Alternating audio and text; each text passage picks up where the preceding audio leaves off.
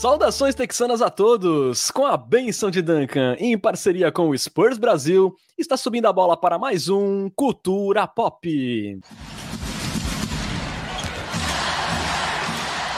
Sejam bem-vindos ao episódio 57 do seu podcast em português sobre o San Antonio Spurs. O primeiro de 2022, que vai contar aí para você como uma bandeja errada de Jalen Brown salvou o Spurs aí de um 0-4 mas não evitou que a Covid chegasse de vez no elenco do Alvinegro. Falaremos aí das seis ausências na equipe, das chegadas pontuais também e da responsabilidade ampliada de coadjuvantes na próxima sequência de jogos do Spurs.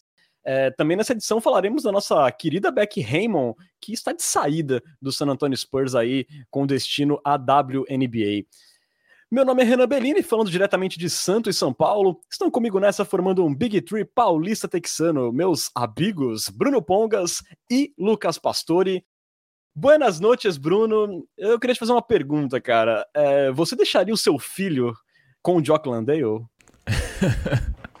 cara, tudo indica que não, né? Não, não dá para confiar no nosso landeião, porque o negócio tá feio. É, boa noite, Renan Bellini, Lucas Pastore. Feliz ano novo para vocês, né? O primeiro culturão de 2022. É isso aí, boa noite. Semana tenebrosa, né? Quem teve o desprazer de assistir os jogos contra o Detroit Pistons, mesmo contra o Celtics, olha, tem que ser guerreiro para ser torcedor dos Spurs. Com certeza. Como fui mal educado, não dei feliz ano novo, Bruno Pongas fez aí a minha vez. Feliz ano novo a todos. Feliz ano novo a você também, Lucas Pastore. Aí numa semana de pauladas dentro e fora da quadra, né? É isso. Olá, Renan. Olá, Bruno. Olá para a nossa musculosa nação popista. É um prazer tocá-los novamente. Feliz ano novo a todos vocês.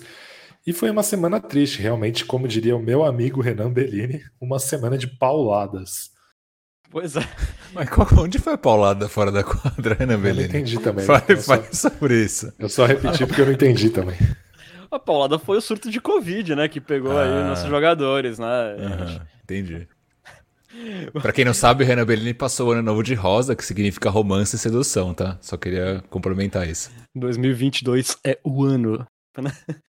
Bom, antes de começar nosso papo, lembramos sempre que você pode apoiar o Cultura Pop e virar um Coyote Premium, né? Pô, ajuda a gente aí, né? A gente faz esse sacrifício de ver uns jogos terríveis aí para vocês, né? Enquanto vocês estão aí curtindo a ceia, a gente tá vendo o jogo do Spurs para contar a desgraça para vocês depois. Então, uma forcinha pra gente. Se você for um cliente do Amazon Prime, sai de graça. Veja só, muito fácil. É só entrar no nosso canal da Twitch e escolher a opção Assinatura Prime lá na Twitch, que você ganhará acesso a benefícios exclusivos sem nenhum custo adicional na sua assinatura do Prime. E caso você não tenha a assinatura do Amazon Prime, com apenas R$ 7,90 mensais, você também pode colaborar com o Culturão e ter acesso a todos os benefícios. Então, mais barato aí que uma coca de 2 litros, um valor aí docinho para você virar um Coyote Premium. Não perca essa chance. Abrimos aí o nosso culturaço, passando rapidamente pela semana do Spurs, que teve quatro jogos na estrada e apenas uma vitória. É, sem o Dejounte, foram três derrotas ali para o Memphis Grizzlies, para o Lanterninha Detroit Pistons, ali tomando um game winner na prorrogação, e para o Toronto Raptors, tomando uma sacolada, né? E já a vitória solitária veio contra o Boston Celtics, ali num bom retorno do DeJounte Murray, né, que saiu dos protocolos de Covid. E mais um jogo decidido no final, onde o Spurs ali conseguiu uns stops cruciais ali na defesa, mas acima de tudo teve uma enorme dose de sorte no final ali para escapar com a vitória após uma sequência de erros bizonhos, como a gente falou, o Jock Landale com a maior delas ali cobrando lateral bola na mão do Jalen Brown, que felizmente errou a bandeja na sequência e o Spurs escapou com a vitória. Só que a sorte parou por aí mesmo, é, nesse erro do Jalen Brown, já que logo após o jogo, lá no TD Garden, mais quatro jogadores do Spurs testaram positivo para a Covid. Os nomes são Derek White, Keldon Johnson, Devin Vassell e Tadeusz Young, que se juntaram ao Doug McDermott nos protocolos de saúde e segurança. É, o Looney Walker era, era, o outro no protocolo, mas ele foi liberado já após apresentar dois testes negativos. É, o retorno do Looney depende agora de recondicionamento físico, né? O que pode fazer então que, com que ele perca o próximo jogo do Spurs sexta-feira contra os Sixers. Então, dessa forma, o Spurs teria só 10 jogadores para o próximo jogo, né? Então, acabou que foram chamados ali o guard veterano Tyler Johnson e o ala Anthony Lamb para contratos de 10 dias ali para compor o elenco. E eles vão se juntar então ao guard Jalen Morris do Austin Spurs, que também recebeu um contrato é, excepcional aí de 10 dias, e o Jalen Morris, inclusive, atuou contra o Boston Celtics. É, Passando a limpo toda a desgraceira aí, Bruno. Jogadores importantíssimos é, fora por causa de Covid.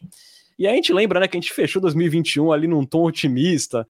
Teve podcaster aqui falando em 3-1, que cravou o Spurs no play-in. Só que a gente abre 2022 com uma sequência aí semi-medonha, né? Graças ao Jalen Brown não foi medonha. E aí com White, Keldinho, Vassell fora pelo menos uma semana aí dentro dos protocolos. É... Posso usar um, um título de um episódio antigo para te fazer a pergunta, Bruno? Otimismo cancelado? Interrogação.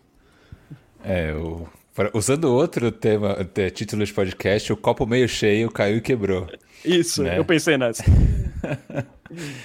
Tá, aí, nessa lista que você passou, tem o Keikok também, que estava no protocolo de saúde e segurança e ele já foi liberado, mas acho que ele entrou naquela fase de recondicionamento, né? É, que ele o... é dúvida. Ele é dúvida é. pro jogo contra os Sixers que o, que o DeJounte Murray ontem, quando perguntado sobre isso, disse que é bullshit, né? Disse, tipo, vocês viram a entrevista do Murray ontem com, na TV de, de San Antonio, depois do jogo? O repórter perguntou para ele, ah, tipo, você voltou super bem depois do jogo, de, do período de recondicionamento, e ele só falou bullshit, tipo, dando a entender que esse período de recondicionamento é só para inglês ver, talvez, né? Mas, Mas ele enfim. perdeu um jogo por isso, não perdeu? O último perdeu jogo ele, jogo. Já tava, ele já estava fora dos protocolos e perdeu porque ele estava passando por um processo de condicionamento. É. Mas acho que deve ser um processo do time, assim mesmo, sabe? Não pode voltar Sim. antes de passar por esse processo. É, deve ser coisa do Spurs. Ele deve, tá, é. deve ter gostado muito de ter ficado fora de um jogo, porque um tiozinho branco e velho falou para ele que ele não estava em forma. Exatamente. É que, o, é que o líder quer entrar e ajudar assim imediatamente, né? Porque ele é o líder. Exato. Mas, Renan, a semana a virada do nosso de ano já foi tenebrosa, né? Porque eu tava ali na, no ano novo, meio com um olho no Spurs e um olho no, no champanhe. Aquela derrota contra o Memphis, assim, já era meio esperada, mas o Spurs não, não fez, não teve uma boa atuação, principalmente ali no segundo tempo. O jogo contra o Detroit foi. Eu, eu, eu te, te, juro por Deus, Renan Bellini. A, a, gente acompanha Spurs aí há 20 anos já, quase. É, acho que foi o, o pior um dos piores, se não o pior jogo que eu já vi na história do Spurs. Assim, um, um negócio que parecia a cena dos trapalhões ali no final. O jogador trombando com o outro, caindo. Uma coisa assim. Nunca vi um negócio desse, juro pra você. Ô, Bruno, na reprise do League Pass, cara, é, acho que o total cortando os intervalos deu tipo duas horas e pouco de jogo. Mas elas pareceram, mas elas pareceram quatro horas, era interminável o jogo, sabe? Então, eu até comentei no grupo, eu falei, eu vou mandar no grupo falando, gente, nem assista esse jogo que foi um negócio tenebroso, mas eu pensei, eu passei por isso ao vivo, vou deixar eles passarem por isso gravado depois. Mas. E, e, aí, esse jogo contra o Boston, assim, o Spurs jogou bem, teve a volta do Murray, o Murray realmente mostrou o quão relevante ele é para esse time, né? Teve uma atuação impecável na, na vitória contra o Boston, mas teve aquele final de jogo que foi também digno de trapalhões, né? A cara que o Pop fez depois que o Landale errou o passe, foi um negócio assim para você salvar e ficar assistindo em looping eterno. Mas agora com essa questão de Covid, né, a situação no San Antonio Spurs, que já tinha dado uma complicada com essas derrotas, tende a piorar cada vez mais. Porque, pelo menos os times que estão ali concorrendo com o Spurs na parte de baixo da tabela, que almejam, de certa forma, algum play-in, é, a maioria deles não tem desfalques tão, tão grandes quanto os nossos, então a gente está numa situação que vencer vai ser cada vez mais complicado, a não ser que o Josh Primo jogue e resolva fazer 30 pontos por jogo e mostrar que ele é o nosso novo aspirante a líder, mas não acho que isso vai acontecer, então realmente as chances do Spurs nessa temporada estão cada vez menores. É, essa hora entra a imagenzinha, torcedores, calma, né? Mas, enfim, Lucas, é, a gente achou que nada ia ser pior do que esse jogo lá em Detroit, que foi um show de horrores, né? Spurs tomou ali um game winner espírita, que eu acho que foi quase um castigo, né? O passe passou por baixo das pernas do Jacob Porto. Aí o Sadiq Bey mata uma bola super pressionada. Enfim, o Spurs acho que mereceu aquela derrota ali, cedeu 22 rebotes ofensivos, né? Então, além de tudo, entrou mole nesse jogo, né? Não sei se talvez ali já achando que era um jogo fácil contra um Detroit Pistons esfacilado, deveria ser, mas enfim, acabou perdendo aquela partida. É, parecia que nada seria pior do que isso, né, Lucas? Mas aí vem essa notícia da Covid. É, a próxima sequência do Spurs, nessa próxima semana, tem Sixers, Nets, Knicks, é, Rockets e Cavaliers, e também o Clippers, né? Então o Spurs deve ter um time bem desfigurado nesses jogos. Eu penso assim, menos mal que já era uma agenda meio complicada para o Spurs, né? Mas acaba sendo ruim ver bons momentos de alguns jogadores, como o do Vassell, por exemplo, ser interrompido, né? Lucas Pastore, entrou mole? Foi a pergunta que foi, foi é, o que o Renan Bellini falou. falou que entrou eu, mole. Eu entendi muito bem de onde veio essa pergunta do Bruno, então eu vou só simplesmente ignorá-la. É, sim, é, é, ruim, né? Essa próxima sequência do Spurs aliado aos desfalques impostos pela Covid geram o famoso meme do Vegeta, né? Perdemos, porque são muitos desfalques simultâneos e são jogadores do, da mais alta influência no elenco do Spurs, né? Tecnicamente falando. Então, é, até agora, só, o único jogador menos importante que ficou afastado por Covid foi o Keikok. Agora o Young, tirando ele, todos os jogadores são minimamente influentes na rotação do time. É, é verdade o que você falou, acho que talvez até seja menos pior esse surto no momento de agenda complicado, talvez se fosse é, jogos acessíveis que ficariam mais difíceis por causa da Covid seriam piores. E talvez tenha para o torcedor a vantagem de ver em quadra jogadores que você não está acostumado a ver, né? É difícil falar em vantagem numa hora dessas, né? Porque realmente é um momento muito difícil para o mundo, né? Diariamente batendo recordes de novos casos de Covid no mundo. Isso sem os dados do Brasil, já que o sistema de saúde está fora do ar. Então, recordes diários de novos casos de Covid sem contar os casos vindos de um país de tamanho continental. É, o mundo do esporte, especificamente, tem se enchido de maus exemplos, né? Por exemplo, o, o tenista Novak Djokovic. Essa semana também o Kyrie Irving voltou a jogar na NBA, né? Eu acho muito lamentável que a NBA permita isso. Eu vi um tweet que eu achei muito feliz, que era a NBA permite que um promotor do vírus do coronavírus entra em quadra depois de ter ficado um tempo afastado por opção própria, né? O, o Kyrie Irving não perdeu nenhum jogo por imposição da NBA. Ele perdeu é, jogos porque ele não quer se vacinar. O Nets não queria tê-lo no elenco e ele vai ficar. Agora que o Nets quer tê-lo no elenco, ele vai ficar fora de jogos nas cidades em que os não vacinados não podem estar em, em ambientes fechados. Ou seja, a NBA em nenhum momento é, fez nada contra o Kyrie Irving ou contra qualquer defensor de práticas negacionistas. Então é, é ruim falar em vantagem nesse, nesse momento, né? Mas tudo isso para falar que o Spurs vai ter caras que talvez a gente queria, queria ver jogando, como o Josh Primo, e não, não, vinha, não via até agora, basicamente porque só o Bruno está disposto a assistir o Austin Spurs jogando. Então, de repente, pode ser uma experiência boa para o Primo jogar contra esses times, essas potências da NBA, né? A gente vai falar um pouco mais sobre ele daqui a pouquinho. Então, pelo menos fica esse, essa pequena agulha de alegria neste palheiro de merda. Perfeito, Lucas Pastor, é exatamente isso. Concordo com tudo que você falou. Lembrando aí que quando o Kyrie Irving né, voltou às atividades, foi dar entrevista sem máscara, né? Como se fosse ali, quase se vangloriando de que ele conseguiu vencer né, essa queda de braço aí, que não foi travada com a NBA, como você mesmo disse, né? Não foi a NBA que restringiu ele. E felizmente lá no, no tênis, né, que é um esporte que eu gosto muito, o governo australiano deu ali um bloco na cara de Novak Djokovic depois é, dele tanto insistir em não se vacinar. Rolou ali uma, a princípio, uma, uma permissão especial, mas ela acabou sendo negada lá pela polícia de fronteira, ao meu ver, de maneira justíssima. É, mas voltando aqui ao nosso papo né, de San Antonio Spurs, como a gente falou, é, o Spurs não teve o Murray nos três primeiros jogos dessa sequência, justamente por causa é, de estar se recondicionando é, depois de ficar fora da Covid. Acho que foi um jogo, né? Ele estava ainda no protocolo nos dois primeiros, depois no último ele estava se recondicionando. E também não teve o Doug, o Doug McDermott e o Looney Walker contra Detroit, Toronto e Boston, também os dois ali pelo protocolo de saúde e segurança. Então o Spurs estava levemente desfalcado. E aí, dessa forma, né, a gente viu outros jogadores aí ganhando mais espaço, como o Trey Jones, como o Keita Bates Diop, ambos tiveram ali mais de 20 minutos por partida é, nessa semana aí com quatro jogos.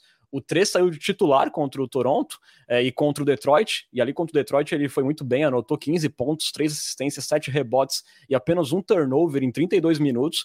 Porém, ali contra o Raptors, ele deu uma azedada ali, 2 de 9 nos arremessos e menos 19 de plus-minus. De plus-minus, não foi muito bem contra o Raptors, o Tre. E o Diop teve ali uma semana sólida de 7 pontos e 7 rebotes, ali de média, né? Inclusive, ele teve a preferência do Pop contra o Celtics, ele terminou o jogo contra o Boston Celtics. Mas, como vocês mesmos já puxaram, né? A grande novidade aí foi o Josh Primo, que ele jogou 28 minutos contra o Raptors, teve ali 15 pontos, 5 rebotes, 4 assistências e 2 tocos. E ele foi ali uma das, talvez a única boa notícia nesse jogo contra o Raptors, o Josh Primo e ele pinta aí como uma possibilidade aí, né, para essa semana aí com tantos desfalques, dele de repente ter muito mais espaço. É, Bruno, parece uma boa oportunidade para ele ter mais toques na bola, ele participar mais ativamente do ataque. É, como é que você enxerga aí? Você acha que o Primo pode pintar aí como um ball handler primário numa segunda unidade? Ou você acha ainda que o Tre vai ter mais espaço como condutor de bola? Eu acho que tem essa possibilidade. A gente viu o Primo exercendo um pouquinho desse papel no segundo tempo do jogo contra o Raptors. Né? Então, no primeiro tempo ali, ele estava mais como um arremessador off-ball, mas no segundo tempo ele teve um pouco mais da bola na mão. E eu acho que ele conseguiu, de certa forma, não dá para dizer dominância, mas eu acho que ele conseguiu é, impor um ritmo de jogo muito bom na, naquele segundo tempo contra o Raptors. E de fato foi um dos melhores jogadores do Spurs em quadra naquele momento. É concordo quando vocês dizem, né, que eu acho que vai ser um bom momento para o Primo se provar. Ele tava, vinha jogando até então contra jogadores de um nível bastante inferior e eu acho que vai ser um bom teste ver eles contra caras de um nível acima, né? Então, é uma das coisas que, que eu tô ansioso para ver. Mas vendo as mostras do Primo nesses jogos que ele tem feito, acho que ele tem já dado mostras de que mesmo com a idade, com pouca idade, ele já é um cara que pertence à NBA, né? Se a gente olha defensivamente, ele tem feito trabalhos muito bons. Ele fez trabalho bom ali no, no jogo contra o Celtics, tinha feito no jogo contra o Raptors, e ofensivamente ele ainda teve pouco espaço, mas quando ele teve a bola na mão, na maioria dos jogos ele conseguiu um aproveitamento legal. Tirando, se não me engano, acho que o primeiro tempo do jogo contra o Raptors que não caía nada que ele chutava. Não lembro agora se contra o Raptors ou contra o Detroit. Contra o Detroit foi uma tristeza, mas foi uma tristeza quase todo mundo, né? Mas ele teve acho que um de sete nos arremessos contra o Pistons. Boa.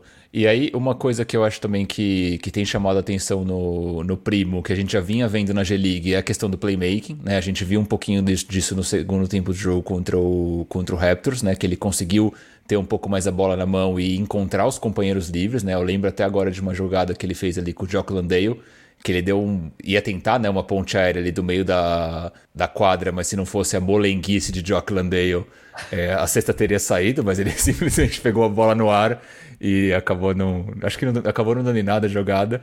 Mas é isso, cara. Tô bastante ansioso para ver o primo, porque realmente esse teste dele contra jogadores de um nível acima, por um longo período de tempo e com mais protagonismo, vai ser interessante de ver.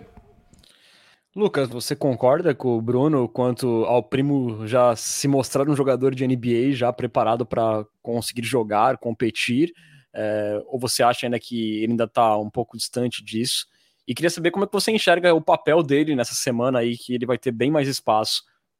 Acho que sim. É, eu pensei em falar uma coisa parecida com o que o Bruno falou, que tecnicamente ele já tem mostrado que já é um jogador de NBA, é, com a visão de quadra, o entendimento do jogo dos dois lados da, da quadra, né? Os tocos dele é, geralmente não são aquele toco que ele dá um, uma demonstração grande de atleticismo e aparece do nada para dar um toco, geralmente são de boas leituras de jogada. O drible dele já é mais fluido que o do Vassal, por exemplo, que é um cara que tem melhorado bastante, já é bem mais velho, mas o, o Primo já tem um controle de bola melhor. A grande questão que acho que faz com que o Primo ainda não esteja pronto para a NBA é a questão física mesmo, como a gente sempre desconfiava. Contra o Detroit, por exemplo, teve uma jogada que ele deu um passe muito bonito para o Jacob Poeltl, né? Que ele deu, é, recebeu a bola na zona morta, é, atacou o closeout, e aí ele infiltrou e achou o Poeltl embaixo da cesta, mas para conseguir esse passe ele teve que se entortar todo para fugir do, do contato com o pivô que veio na cobertura. E no jogo contra o Raptors, especialmente, não sei porquê, em várias jogadas ele ficou marcando o Pascal Siakam no poste baixo. O Pascal Siakam empurrou ele para baixo da cesta como se ele fosse uma cadeira de plástico, né? Então, é, realmente a questão física é uma coisa que o Primo vai ter que trabalhar é, antes de entrar definitivamente na rotação do Spurs. Mas nessa sequência, né, com tantos jogadores influentes de fora, é, ele vai ter, uma, vai ter uma, um papel, com certeza, e um papel relevante, já que os, os condutores de bola secundários das duas unidades, né, o Derek White da primeira unidade e o Devin Vassell da segunda unidade, estão fora, então o, o primo, na, na, na, hipótese mais pessimista possível, provavelmente vai ser o segundo condutor de bola de alguma das duas unidades. Então é mais uma oportunidade para ele mostrar sua caixa de ferramentas ofensiva, é, enquanto ele, espero, ele continue trabalhando a parte física. O Renan, esse ponto do físico, né? Eu acho que ele vai além também do da questão do shape do primo, né? O primo ele é um cara magro, né? O famoso filé de borboleta, mas além disso ele também não é muito atlético, né? Ele não é aquele cara que vai meu, correr metade da quadra e sacar uma puta enterrada. A gente até viu no jogo contra o Raptor, se não me engano, também uma enterrada que ele perdeu totalmente livre Óbvio que ele talvez não tenha sido só uma questão de atleticismo, né? Acho que ele errou na finalização, mas ele não é um cara super atlético e eu acho que isso impacta também na hora de ele gerar o contato com algum jogador é, mais forte ou maior. Então, é, essa questão física realmente é uma preocupação, mas ao mesmo tempo acho que ele tem outras é, nuances técnicas no jogo dele que vão permitir que ele consiga ser um titular sólido da NBA por vários anos. Gastou. Opa, gastou o quê, Lucas Pastore? J. Kelmer. 3 mil esporas para pedir para Renan ofender Kawhi Leonard pela primeira vez em 2022, pelo menos ao vivo, não sei, talvez já tenha feito em outros momentos em off. Eu acredito que sim, né? Se Judas, né, lagarteiro, viu, personificação da falsidade, né? Praticante da indecência, que não merece nada mais do que o seu desprezo nesse início de ano. a gente estava falando do, do primo, né? Falar de coisas boas aqui na, no Cultura Pop. É, Lucas, só saindo um pouco em defesa do primo na questão dele parecer uma cadeira de plástico, é, não foi só ele que passou por isso, né, contra o Raptors. Eu acho que o Raptors ali soube usar bem esses post-ups aí do, do Pascal Siakam, especialmente em transição, ele pegava ali um jogador baixo, colocava nas costas e ia lá para dentro, e foi um dos problemas do Spurs contra o Raptors, né, inclusive uh, o grande problema aí das bolas de três pontos, o Spurs sofreu 18 naquela partida, sendo que 10 foram totalmente livres esses arremessos, muito por causa desse domínio de altura no garrafão que o Spurs tinha que dobrar, e aí sobrava alguém livre lá fora, e o Primo foi um dos que sofreram ali com o Pascal Siakam e também com o Scott Barnes lá embaixo. Então acho que não foi exclusividade do Primo, mas de fato ele ainda é bem magro, né? Assim, é, não tem um, um, físico muito avantajado e nem dava para esperar isso dele nessa primeira temporada. É, e foi até o que o Pop falou um pouco, né, Bruno, numa entrevista que ele deu, né, que perguntando sobre a utilização do primo até antes do surto da Covid, né, quando falavam se o primo poderia jogar mais o Pop falou assim, basicamente que se ele, Greg Popovic, fizesse apenas o que ele tem vontade, né, ele jogaria ali o primo na frigideira da mesma forma que ele fez com o Tony Parker, quando o Tony Parker foi calor e já começou jogando já pelo Spurs lá na sua primeira temporada. Mas aí o Pop questionou se isso seria a melhor forma realmente de fazer o primo crescer é, mais rápido e mais sólido na NBA, né? E aí o Pop lembrou que o Parker jogou profissionalmente na Europa antes de chegar na NBA, né? Então ele já tinha uma experiência de jogo profissional que o Primo ainda não tem. É, e ele citou justamente essa parte física, né? Que é algo que ainda falta no Primo, que ele precisa de mais tempo para se acostumar com essa fisicalidade da NBA para ele conseguir aí jogar mais tempo. Beleza que agora, né? Com esse surto de Covid, não, não tem muito jeito, ele vai ter que jogar, mas é, é justamente o ponto que o Pop vem apontou nessa entrevista. Sim, para mim o grande lance de ter o primo na, na G-League é o que a gente tem falado em episódios anteriores, né? Eu acho que lá ele consegue exercer muito mais o, um estilo de jogo que é o que a gente espera dele no futuro, né? Que é o jogador que tem a bola na mão, que organiza o jogo, que tem o potencial de ser um pontuador, do que estando em San Antonio, né? Em San Antonio ele vai ser meramente um jogador paradinho que arremessa, enquanto em Austin ele vai conseguir desenvolver outros aspectos desse jogo que ele nem conseguiu desenvolver isso no universitário, porque o time que ele jogou na primeira temporada lá em Alabama era justamente um time já com alguns veteranos e ele era uma peça nova e secundária na equipe. Então ele já não conseguiu ter essa experiência no universitário e não conseguiria ter em San Antonio. Aí, tendo a G-League, né, existindo a G-League para isso, eu acho que é um excelente laboratório, até porque na G-League, por mais que o nível não seja é, super alto, a fisicalidade ela é minimamente mais próxima do que, do que a NBA.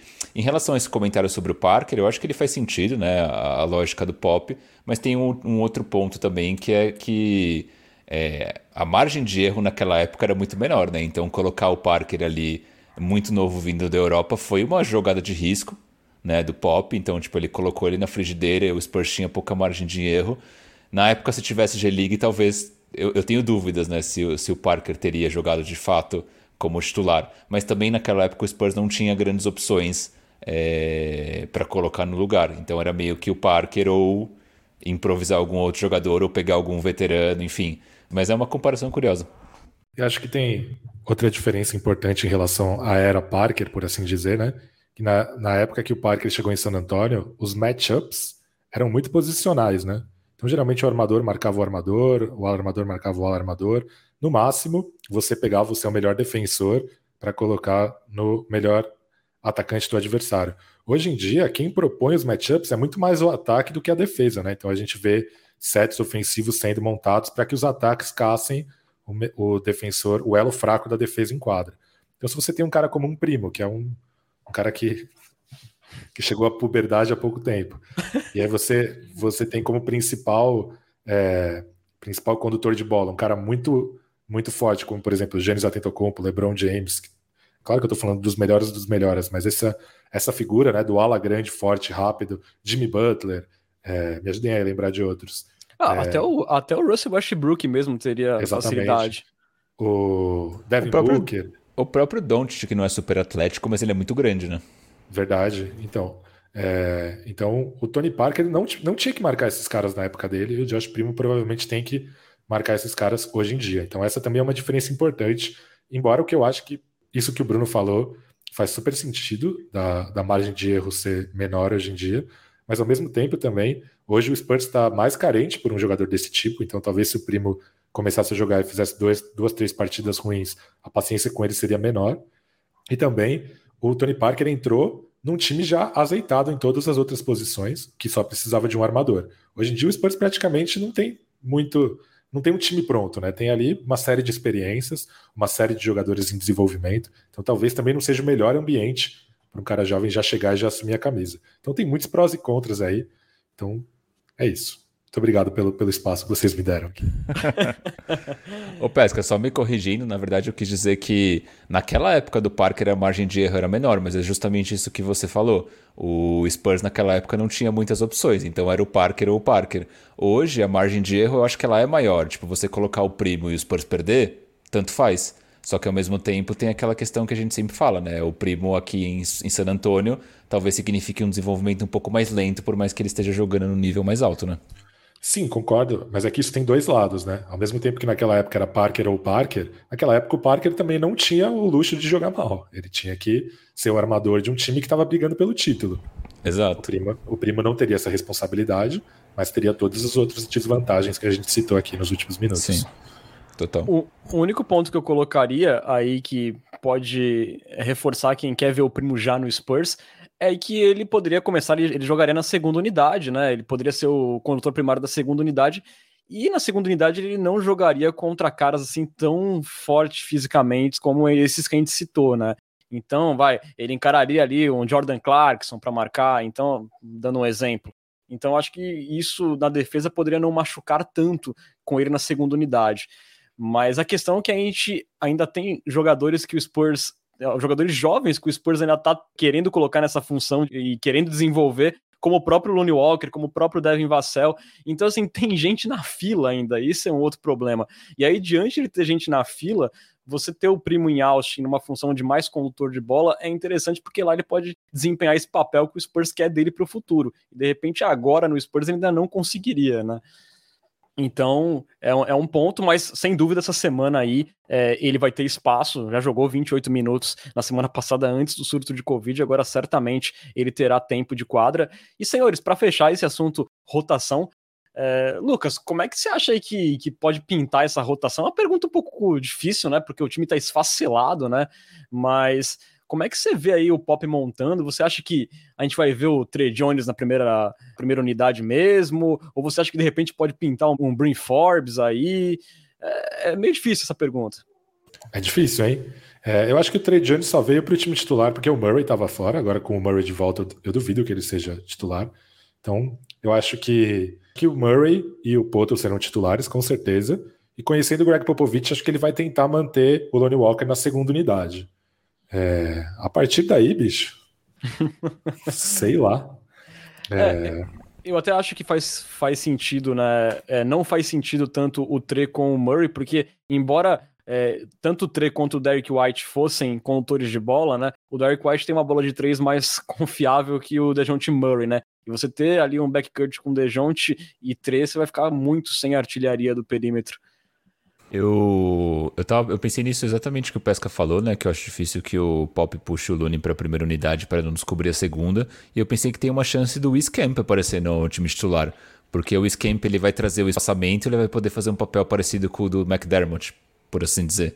Então, com o que eu estou imaginando, né? O quinteto titular com Murray Forbes, Keita Bates Diop, Purdle, e essa quinta peça poderia ser o Wiscamp. Se não for o Wiscamp, for um outro jogador que talvez não arremesse, eu acho que o espaçamento do Spurs fica muito comprometido, né? Porque nem o Bates Diop, nem o Purdle e o Murray, bom, Murray arremessa, mas tipo um pouco menos. Se a gente tiver uma quarta peça que também não chuta, é, fica meio complicado, né? É, verdade. O Iskemp, lembrando que ele é, chutou 3 de 5 nas bolas de 3 pontos é, quando ele entrou ali contra o, o, Raptors, né? Ele jogou 12 minutos ali, fez é, 9 pontos, foi, foi, foi interessante, estava calibrado dos 3 pontos, é isso que ele pode oferecer. Mas, gente, eu, eu tô com a sensação que o Looney Walker vai ser titular nesse time, é, eu tô pensando que vai vir aí o Diop na 4, e eu tô achando que o Forbes pode vir na 2, aí ter uma segunda unidade com o Trey Jones, Primo, o Iskemp e eu tô vendo que pode pintar um Jock Landale na 4, ao lado do Drew Wilbanks na segunda unidade. Eu não duvido, porque o Pop utilizou nessa semana um pouco o Landale na posição 4, e com essa carência de chutadores aí, eu acho bem capaz que aconteça algo assim, viu? Eu só espero que o Pop não me venha com Anthony Lamb e Tyler Johnson na frente de, de do, do né? Eu espero que isso não aconteça. Eu tô querendo acreditar que não vai acontecer. Sobre isso que o Bruno falou do espaçamento, faz sentido, mas acho que Forbes e Wisecamp juntos na defesa pode ser meio tenso, né? E uma coisa que pode acontecer de repente é o, é o, o Landale na 5 e o Keikok na 4, né? O Keikok, que é meio que um pivô small ball, mas obviamente não tem tamanho para marcar, por exemplo, o Embiid contra os Sixers. Então pode funcionar dessa maneira, sei lá, vai saber, né? Agora que você falou, eu fiquei imaginando o Landale marcando o Embiid. Meu Deus do céu, o que, que vai acontecer? Não, gente, não, eu, eu, confesso que contra os Sixers eu apoio o Drew Eubanks na rotação porque eu acho que é menos pior, cara. Mas assim, até por experiências anteriores do Pop, quando teve ali o backcourt com jogadores-chave como o Murray e o White fora, ele puxou o Looney Walker nessas vezes para a primeira unidade. Então eu acho que nesse momento assim do time tão desfalcado, eu acho que o Looney vai acabar ganhando vaga no time titular. Não sei, uma impressão que eu tenho. Ele fez isso bastante o ano passado, né? Quando o, o White ficou fora e tal. Mas o ano passado, o Looney não fazia um papel de condutor, né? Era, era o, de, o DeMar DeRozan começava o jogo nessa função, e aí o Murray saía do time para fazer esse papel na segunda unidade. Então, faz sentido isso que você falou. O Looney é, fez isso no passado, mas em outro papel. Enquanto isso, Tadeusz Young é o único jogador que entra no protocolo de saúde da NBA e mantém sua minutagem, né? Olha só que coisa curiosa. claro que ninguém quer pegar Covid, né? Mas pelo menos ele vai ganhar o benefício de não precisar ficar viajando, né? Pra lá e pra cá, né? Coitado do Tadeu Young. Ficar viajando pra ficar assistindo o Drew Eubanks jogar no lugar dele. Pô, e seria o momento dele ganhar uns minutos para ele ser ali exibido pro resto da liga e nem nisso o cara deu sorte. Pois é, pra gente fazer um episódio O Despertar de Tadeu Young, né? Mas não vai, mas não vai acontecer. Inclusive, o Phoenix Suns assinou o Bismarck Biomo no contrato de 10 dias, ele fez um bom jogo e, e renovou pelo resto da temporada, né? O que talvez diminua um pouco as chances é, do Phoenix Suns querer trocar pelo Tadeusz Young, né? É, mais desgraça aí no nosso caminho. Tem é... umas coisas que eu não entendo nesses contratos de 10 dias. O Cousins estava jogando relativamente bem em Milwaukee e está sendo dispensado. Tipo, porque o Milwaukee quer ter uma vaga aberta para explorar opções no futuro. Para mim, faz muito sentido também. Tem uma tese sobre isso, sabia? É, eu acho que essa é uma, é uma consequência da, da concentração de estrelas né, na NBA. Então, você tem as estrelas concentradas em Milwaukee, em Brooklyn, em Los Angeles, É, e aí, como consequência disso, você tem muitos times estancando, né? E aí, isso faz com que aquele cara medíocre, aquele role player medíocre de meia idade, que não é exatamente um veterano, também não é um moleque, ele perde o lugar na NBA, né? Se, se a NBA fosse daquele jeitinho tradicional de uma estrela por, por franquia, talvez caras como Tyler Johnson tivessem empregados, Bismarck Beon, DeMarcus Cousins. Mas hoje em dia a NBA é praticamente ou é, concentração de estrelas com veteranos tentando o anel, ou times em reconstrução. E aí caras assim acabam ficando sem espaço. Pois é, né? O, o, ou times muito jovens aí, como o Spurs, é, o, o Magic também não vai dar muito espaço para um cara desse tipo. Então, assim, fica difícil para eles realmente. O Thunder trouxe um cara empregado da Europa, né, o Gabriel Deck, o argentino Gabriel Deck, no meio da temporada passada. Ele fez vários bons jogos e agora foi dispensado para o Thunder absorver um salário do Jazz em troca de uma segunda escolha de 2028, segunda rodada de 2028. Essa, é, essa é a NBA de hoje em dia. Sem querer desvirtuar muito o assunto, mas essa vinda do deck pro Thunder não fez nenhum sentido. O cara já tem 26 anos, já é um jogador formado, tipo. Não faz sentido. Cara, o, o Thunder só quer escolha de draft, cara. Eles não buscam sentido. O negócio deles é visar aí uma escolha de segunda rodada de 2035, sabe? Tipo, por aí. Os caras trouxeram ele já sabendo que lá na frente eles poderiam negociar por uma second. Pelo amor. Pode ser. É, pode ser.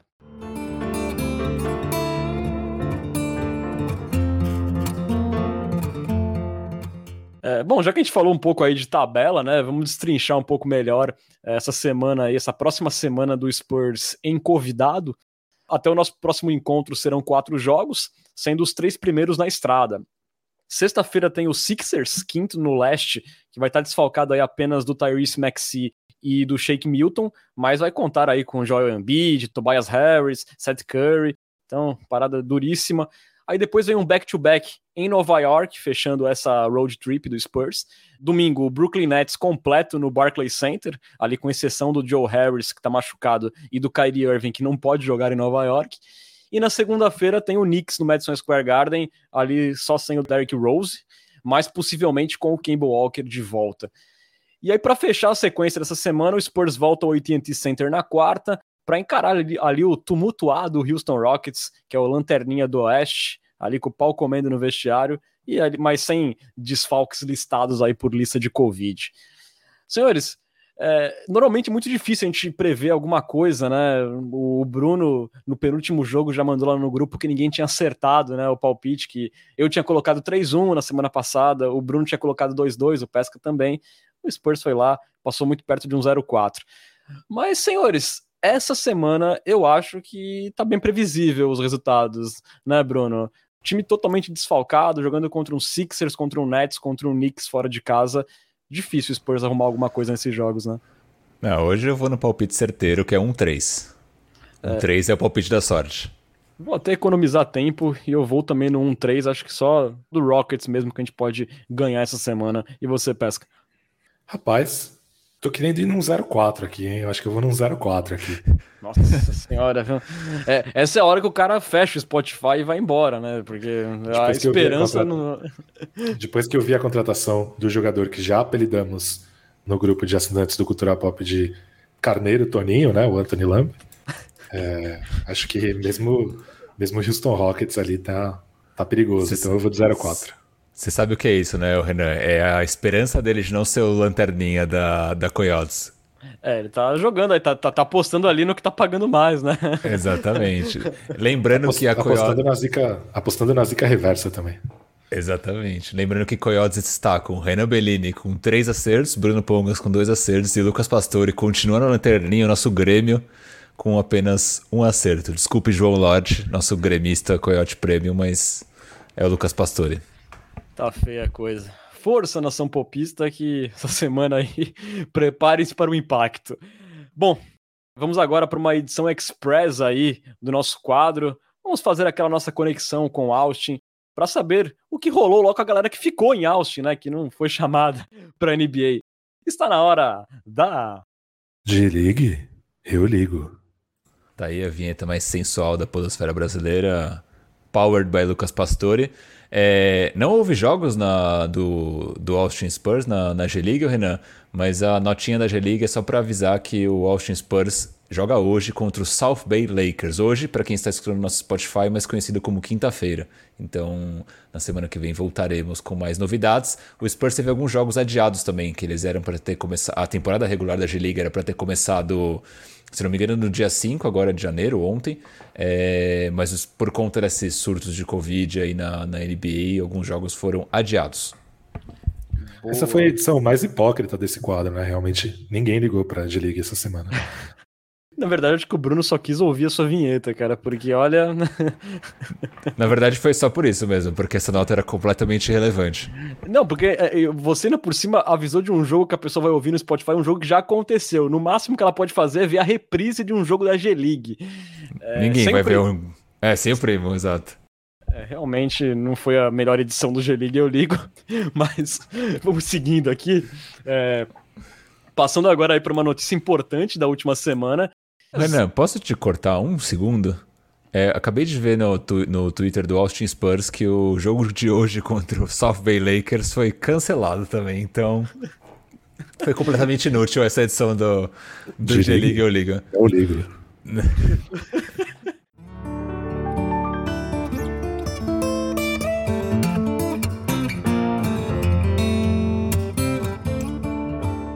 É, passando agora para uma notícia importante da última semana, que foi o anúncio de que Beck Raymond está de saída do San Antonio Spurs após oito anos como assistente do Greg Popovich. A Beck será treinadora do Las Vegas Ace da WNBA num contrato de cinco anos, onde ali, segundo o jornalista hoje, ela será a treinadora mais bem paga da história da WNBA, num contrato de cinco anos. Lembrando sempre que o Aces é o antigo San Antonio Silver Stars, né, que mudou de nome após ser realocado lá para Las Vegas. É, como jogadora ainda em San Antonio, a Beck foi três vezes ao Star com a camisa das Stars e conduziu ali a franquia sua única final da história em 2008, quando perdeu para o Detroit. É, e em setembro do ano passado, é, a Beck teve a sua camisa aposentada lá no ginásio do Aces. É, e aqui vai um detalhe importante sobre essa saída da Beck. É, ficou definido que ela vai permanecer no Spurs até o final da temporada da NBA, dessa temporada 21-22, antes dela fazer as malas lá para Las Vegas. É, Lucas, uma notícia agridoce, podemos dizer, dizer assim, para a nação popista, que sonhava em ver de repente aí em breve a Becky Raymond assumindo o Spurs e fazendo história como a primeira mulher treinadora na NBA mas esse sonho por hora ficou adiado. Ficou triste, né? Triste pelo Spurs, por estar tá perdendo um talento como a Becky Hammond, mas feliz por ela também, que volta a fazer história, né? Vai ser o maior contrato de um treinador da história da WNBA. Ela vai ser general manager do time também. Então é um, uma oportunidade muito boa, né? Eu acho que o que aconteceu nessa off-season com a Becky Hammond foi muito pesado, né? Que é do lance do Portland Trail Blazers ter vazado reportagens que teria recebido intel de dentro do Spurs que a Becky Hammond não era uma treinadora boa o suficiente para ser para ser treinadora principal de uma franquia da NBA e em seguida contratar um treinador acusado de violência sexual. É... Depois saíram vários reportes, né, inclusive do Zach Lowe, que é um repórter da mídia nacional americana super confiável, dizendo que o Spurs ainda não sabe direito o que fazer com a sucessão do Greg Popovich. Tem vários nomes na mesa, um deles com a Becky Hammond. Então, acho que ela não era tratada dentro da franquia como a sucessora natural, embora a gente afetivamente a tratasse desse jeito. Então, acho que em vez dela ficar esperando anos e anos e anos por uma oportunidade que nunca viesse, ela foi lá e agarrou a oportunidade que veio, que é uma oportunidade muito boa, uma oportunidade histórica. Então, parabéns para Beck, vamos sentir a sua falta. Verdade. Até em cima disso daí que você falou, Lucas, né, dos golpes duros que ela tomou, ela deu entrevista, falou que ela vê essa ida para a WNBA como um passo à frente e ela falou assim, né, em tom de lamento que ela ouviu muito em entrevistas para ser treinadora na NBA, né, quando ela foi, ela ouviu muita gente que estava entrevistando ela falando que ela sempre esteve em San Antonio, mas que ela nunca tinha sido treinadora principal e que por isso era difícil é, dar esse cargo para ela, tal. Ela ouviu muito isso e agora lá o Ace está dando essa oportunidade dela finalmente ser treinadora principal. É... Bruno, como ficaram aí seus sentimentos em relação a essa saída da Beck de San Antonio? Ah, como torcedor do Spurs, eu, eu fico triste porque é uma, é uma figura que já tem um carinho, né? Que a gente já gerou ali uma, uma simpatia por ela, tem uma história com a franquia, não só no, na equipe masculina, mas também desde a da época de San Antonio Stars. É, mas eu acho que vai ser um excelente teste para ela também, né? Isso que você falou agora, eu acho que faz muito sentido. Muitas franquias ainda torcem o nariz para Beck é, pelo fato dela não ter treinado, também pode ter a ver com o fato dela ser mulher.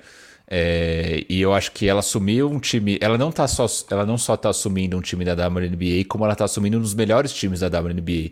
Então acho que vai ser um excelente teste para ver é, do que ela é capaz como, como head coach. Então acho que para a carreira dela vai ser muito bom e vai possivelmente projetar ela para voos muito maiores no futuro, que poderia ser, por que não, uma sucessão do Greg Popovich daqui a dois, três, quatro anos. Tudo bem que o contrato dela é de cinco anos, mas esses contratos, obviamente, eles podem ser quebrados e se aparecer uma oportunidade lá na frente, como a aposentadoria do Pop, Acho improvável que o Pop treine mais cinco anos, então se no meio do caminho aparecer uma oportunidade, eu acho que se a Beck estiver fazendo um bom trabalho na, na WBA, pode ser com certeza uma das principais candidatas para assumir esse posto. Agora, essa história de que ela nunca foi treinadora principal é conversa para boi dormir, né? Porque desde que ela é, assumiu como assistente do Spurs, quantos assistentes técnicos foram contratados ao redor da liga, né? Com certeza é uma desculpa para não contratá-la. Com certeza, é, eu acho também com certeza é o fato de ser mulher. Eu, eu, eu não tenho dúvidas quanto a isso, infelizmente. É, assim, eu, eu, falei né, em gosto agridoce para a torcida do Spurs, mas eu, eu, sinto que pode ter sido também um pouco para Beck, sabe? Eu acho que sim, é legal você receber um contrato desse, você treinar um grande time da WNBA, ela finalmente ser treinadora principal. Mas eu acho que no fundo é, tem ali um sentimento de que acaba sendo mais um prêmio de consolação, um prêmio grande, mas que no fundo eu acho que ela queria ser treinadora na, na NBA, ela estava muito próximo disso, parecia muito próximo, e de repente você parece um pouco um passo atrás para dar mais passos à frente daqui no médio prazo, sabe? Mas, mas eu sinto assim um gosto agridoce tanto para a torcida do Spurs quanto que no fundo para Beck também eu acho, sabe? Porque foram muitas pancadas em off-season que ela levou. Faz sentido. E ela foi treinadora principal, né? Ela treinou o Spurs numa Summer League e foi campeã da Summer League ali no Spurs que tinha Jonathan Simmons, queridinho de Renan Bellini. E Caio Anderson, o Slow-Mo. É, eu, eu vou discordar um pouquinho, eu não acho que é um passo atrás, não. Eu acho que é um passo à frente, talvez não na, na direção com que ela sonhava, mas, pô, você sair de um cargo de assistente técnico na NBA para ser treinadora principal e general manager no maior contrato da história da WNBA, acho que é um passo à frente considerável.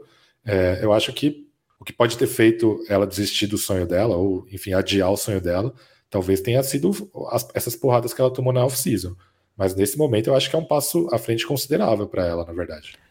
Não, Lucas, é, profissionalmente eu concordo contigo. Eu acho que eu, fa eu falo mais na parte de um passo atrás, de repente, no projeto inicial dela, original, quando ela ficou esses anos todos no Spurs e tinha esse sinal de que poderia ser em breve uma sucessão do Greg Popovich é, de que poderia pintar em outra franquia da NBA. Aí eu acho que nesse ponto pode ser um pouco frustrante, mas profissionalmente eu acho que sim, você vai virar a treinadora principal e general manager numa liga enorme e onde ela fez história como jogadora.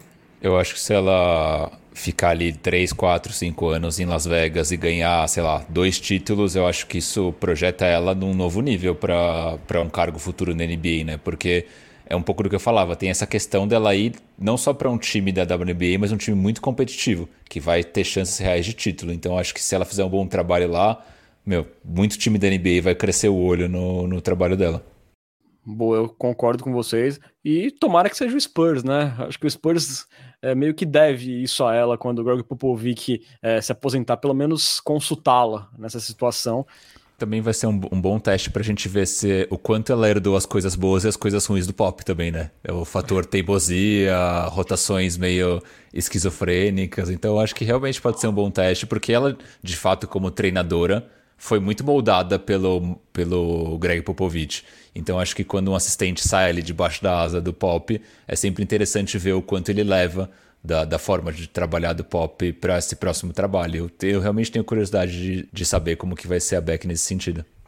O Budenholzer e o Brett Brown têm vários traços do Greg Popovich, né? Aquela rotação congelada. Então, vai ser curioso mesmo.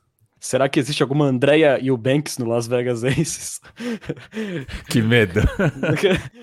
Eu temo pela torcida do Aces nessa hora. Brincadeira, a Beck é muito competente, a gente espera o melhor dela lá no Aces. E só para finalizar, aqui tem uma, tem uma mensagem, né, Bruno, de um ouvinte nosso, a Heavy Giver, ela coloca aqui. ela ficar até o final da temporada só mostra a intenção dela de continuar com ligação com a franquia San Antonio Spurs, deixar as portas abertas para um futuro. É, eu acho que também, né? Se, se tivesse alguma relação de mágoa, ela já teria ido embora agora, já que já decidiu a saída dela, né? E só para fechar o assunto, senhores, vocês acham que é, essa partida da Beck também pode sinalizar aí que o Pop é, não está pretendendo se aposentar tão cedo, é, Lucas? Você acha aí que pode ser um sinal que o Pop quer continuar trabalhando, não está afim de largar o osso lá em San Antônio? Eu acho que é um sinal de que ele não vai se aposentar esse ano, né? Eu acho que o Greg Popovich deve ser aquele cara chato que fica fazendo mistério, ou que talvez nem ele mesmo saiba quando ele vai se aposentar. Então, embora também a gente lembra, como eu falei aqui, tem teve reportes múltiplos, né, de que a Becky Hammond não é tratada pela franquia como sucessora natural. Então, tem isso também, mas para mim tá claro, acho que se o Greg Popovich fosse se aposentar no fim dessa temporada, a gente já estaria sabendo. É, eu tenho uma sensação, mas isso é apenas palpitômetro que o Greg Popovich ele quer, ele tá pagando para ver o que esse time vai dar, né? Se os jogadores vão evoluir, se vai ter a sorte de ter um talento geracional no, no draft. Acho que isso vai. A, a, permanência dele acho que vai depender muito do que, do que for acontecendo aí, pelo menos por mais um ano, um ano e meio e tudo mais. Será que ele tá esperando o draft do, do Brony, do filho do Lebron, para ver se o Lebron vem e aí forma aí um super time? Tem essa chance, porque o Brony não deve ser uma, não deve ser uma pique super alta, né? Ele deve sair ali talvez no entre a pique 15 e 20, pelo que falam, pelo menos, né? Então poderia cair no Spurs, sim. Boa. Aqui um abraço aqui pro Paulo Ângelo, fala aqui que é a primeira vez que ele tá assistindo a gente ao vivo, é, depois de anos acompanhando o trabalho de vocês, imagino que ele esteja falando lá do Spurs Brasil também, e ele fala que é torcedor do Spurs desde 1990, então, portanto, Paulo Ângelo pegou aí a época das vacas magras e a ascensão aí da dinastia. Valeuzão. E também um abraço pro Gabriel Pereira, o meu amigo que é corintiano, também é assinante do Cultura Pop, dá, dá força aqui pro nosso podcast. Ele fala que tá decepcionado com o Spurs porque ontem ele apostou no Boston Celtics, é, lá no site de apostas. É, aliás, influenciado por mim, eu falei, cara, acho que é melhor você apostar no Celtics. e olha só o que aconteceu.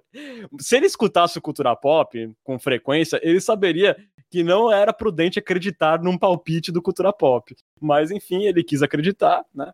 A maior zica reversa do planeta está aqui. Bom, é, só para fechar o assunto, senhores, né? A Beck era uma das três principais assistentes do Pop, né? Ali ao lado do Mitch Johnson e do Matt Nielsen. Agora fica a dúvida aí se vai rolar uma promoção para os que já estão lá, né? O Dario Songalha ou o Chip Indland, ou se vai rolar uma contratação, ou se de repente, não dá para descartar, vai que pinta aí um Manu Ginobili no banco do Spurs na próxima temporada. Eu não me surpreenderia, não.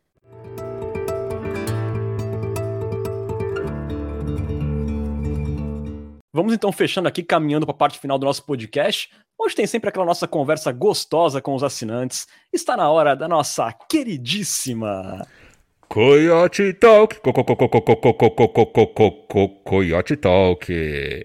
Começando com ele, Bruno Sampaio. Bruno Sampaio que tá aqui com a gente hoje, né? Ele pergunta assim: se...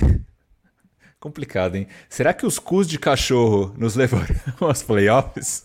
Não, faz de novo que embolou tudo. Hein? Será que os cus de cachorro nos levarão aos playoffs? E aí? Não. Não. Cara, que falei junto com o Pesca, mas se, se cortou, a resposta é não. É, eu, eu cravei play-in. É, playoffs é um pouco sonhar demais, né, cara? Os cus de cachorro não nos levarão aos playoffs, essa é a resposta do Cultura Pop. É, depois ele lamenta um pouco sobre a Conferência Oeste, né? Ele mandou ali no grupo dos assinantes um print screen da, da tela ali do, da tabela da Conferência Oeste, todo mundo no Oeste com recorde negativo. Ele pergunta o que aconteceu com a nossa amada Conferência Oeste, de fato muito ruim. E ele faz uma última pergunta. Ele pergunta assim: Big Tree Paulista Texano, nosso Wilbanks tem potencial para jogar o NBB ou seria muito para ele? Muito para ele. Eu acho que o Drew Wilbanks seria MVP do NBB. Não seria nem. Não seria nem ao NBB Second Team. Tem pivôs bons aqui, pô. Mas o Drew Eubanks é um, é um cara forte, é um cara ali que dá umas dunks, é um cara dominante é. aqui no, no Brasil, é, hein, é. cara? Não é, não. Eu acho que o Banks faria 20 10 muito facilmente no NBB. Nossa, de jeito nenhum. E Com 5 tocos. tocos por jogo. Exatamente. tocos pode até ser, mas o NBB, no, na regra, nas regras FIBA, o, o, garrafão é mais congestionado. Ele não ia poder usar tanto o atleticismo dele e tal. Ia ser um, mais um desastre. mais um desastre Mas... na carreira de Drew Eubanks. Mas se você fosse chutar assim as médias do Eubanks no NBB, o que, que você apostaria assim? Falando sério agora, sem, sem o personagem anti-Eubanks Lucas Pastore. Cara, ele teria que jogar com um armador bom, porque ele não ia conseguir criar arremesso para ele mesmo. Se ele jogasse com um armador bom, acho que ia ser uma coisa tipo 13 e 7, assim. Não acho que ele ia ser o melhor, o melhor pivô do campeonato.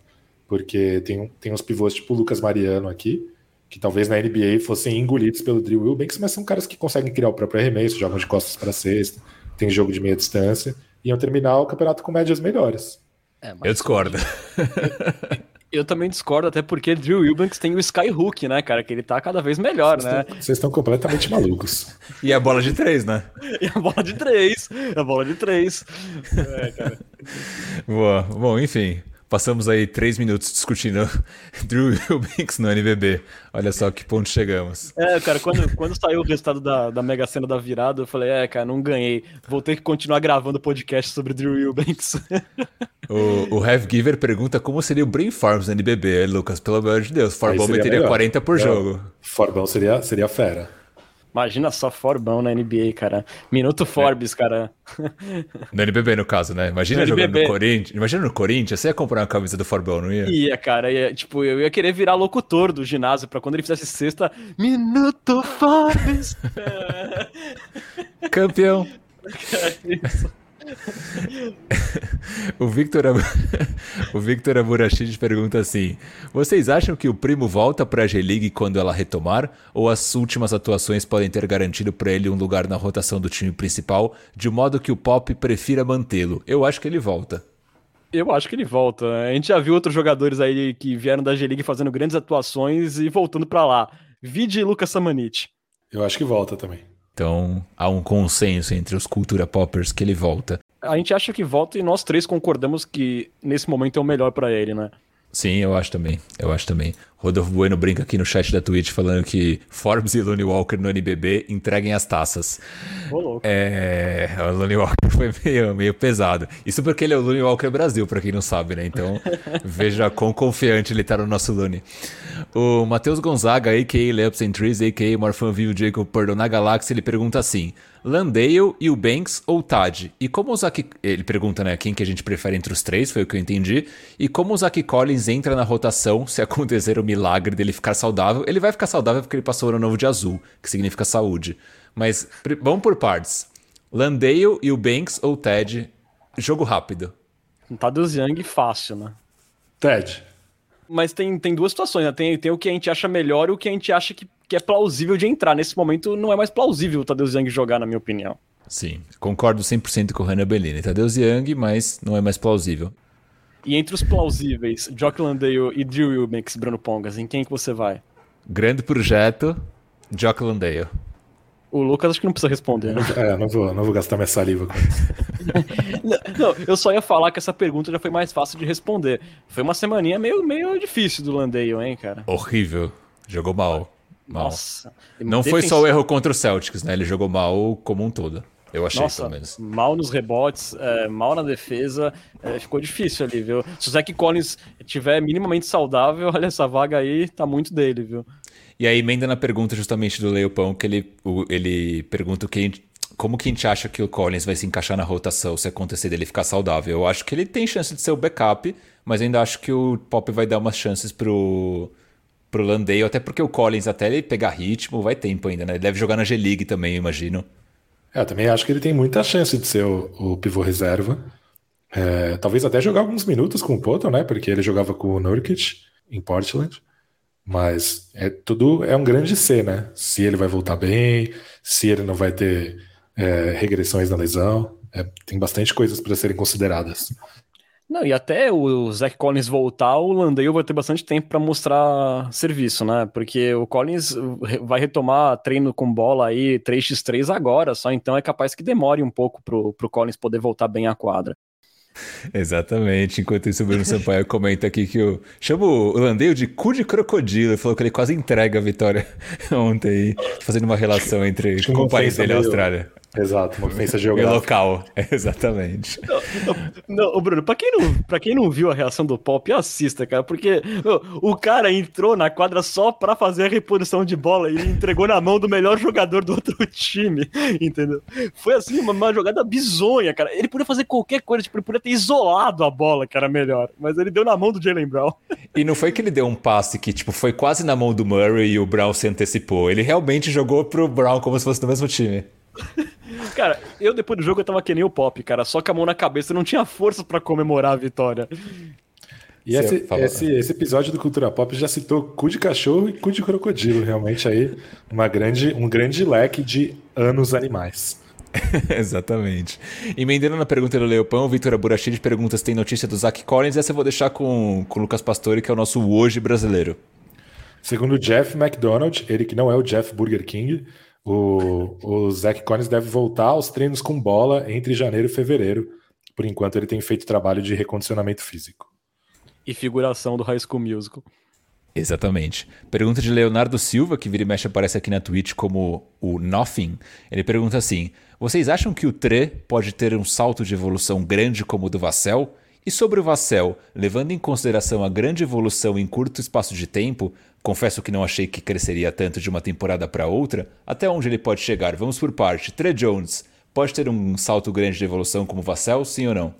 Cara, essa semana dele foi bem água de salsicha, né? Então hoje, se eu tivesse que apostar, eu apostaria não. Ah, eu também não. Também acho que não, cara. Eu acho que até pelas limitações físicas e pela bola de três ainda ser muito engessada, eu acho difícil. Eu acho que pode até vir é, uma melhora no decorrer dos anos, mas não. Mas não. eu falei tudo pra rir desse comentário do Rodolfo Bueno. Que para quem tá escutando a gente no Spotify, o Rodolfo Bueno falou assim: o pessoal transformou o episódio de hoje no Cultura Pop. Olha, esse pessoal tá de sacanagem com a gente, viu? Ai, cara. Não, não, é, olha, mas assim, sobre o Trey Jones, eu acho assim que uma, uma evolução assim é, rápida como a do Vassell, eu não vejo. Eu, eu acho que ele vai ser na NBA aí mesmo um backup point guard. Eu não vejo muito mais do que isso pro Trey Jones, para falar a verdade. Isso se ele desenvolver a bola de três também, né? Senão, acho que até isso tá em risco. Eu diria. Verdade, né? Porque, né? Por exemplo, ó, o Corey Joseph tem uma bola de três, né? Acho que ele poderia ser um Corey Joseph por aí. Exata, exatamente, exatamente. É, aí ele fala da segunda pergunta, né, sobre o Vassell, até onde ele, a gente acha que ele pode chegar. É o Durant San Antonio, né? Não, não é. é acho que um, um, bom modelo, bom modelo de desenvolvimento para o Vassell é o Chris Middleton, né? Um cara que entrou na NBA sendo um 3D e foi adicionando camadas ao jogo dele. E no último, nos últimos playoffs, como na final, né, contra o Suns, como o Giannis estava sendo é, deslocado para ser meio que um matchup do Aiton, ele foi praticamente o armador, né, do, de Milwaukee nas finais e tal.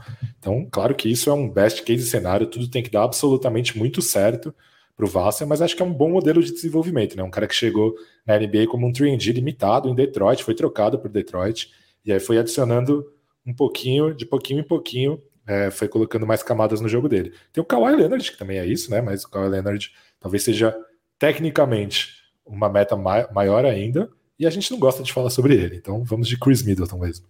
É, eu sou muito otimista com, com o Vassell. Eu acho que o Middleton é uma boa comparação pela altura, né? Por, pelo, pelo bom arremesso de fora que ele já tem. Eu acho sim que o, que o Vassell pode ser mais do que um mero 3D.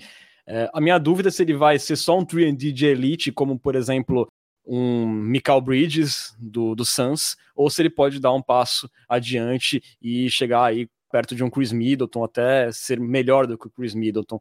Eu acho que, que dá para esperar sim a evolução do Vassell. É, é uma aposta minha que ele vai ser um jogador ofensivo bem interessante.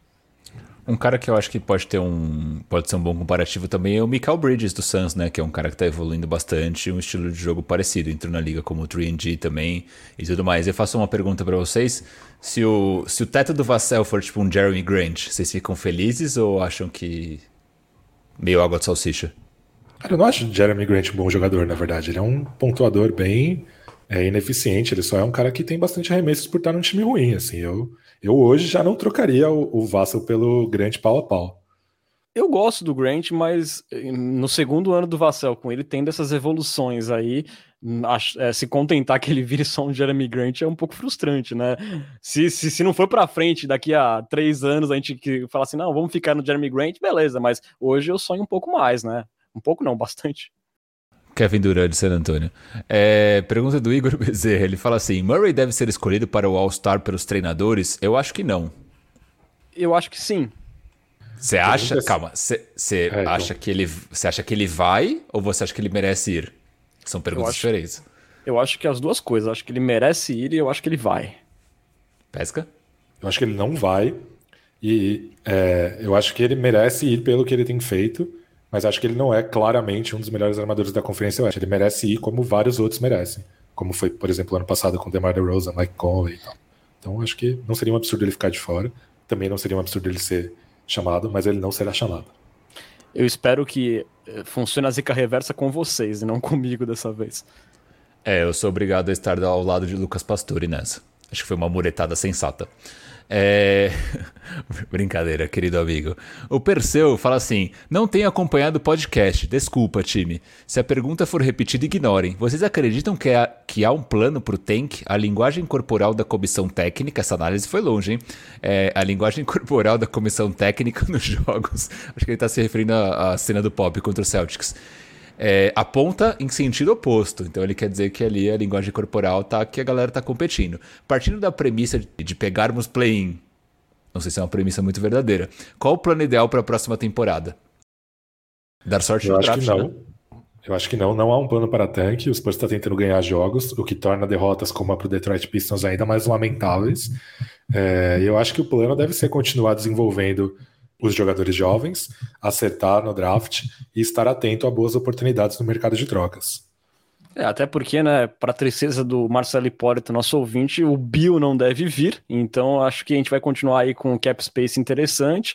E aí a gente rezar para as bolinhas do draft serem gentis com a gente, né, na loteria, e aí fazer como o Pesca falou, né, se manter aí ligado para boas oportunidades, absorver um contrato ruim e ir acumulando ativos não tem nada muito diferente disso para fazer nesse momento o Spurs. Agora, o free agent Zach Lavine andou elogiando o Dejante Murray no seu Instagram pessoal, dizendo que ele é um All-Star, e ele foi treinado por Greg Popovich aí neste verão, hein? Será? Será que começou o aliciamento? De que lado para qual lado?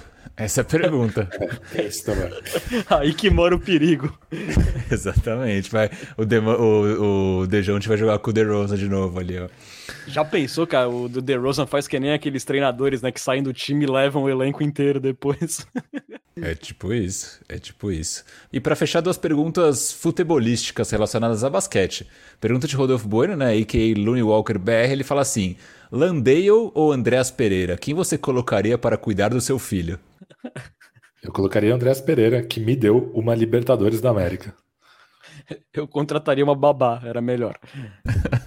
Justo, eu não sei o que eu faria também. Acho que eu contrataria uma babá.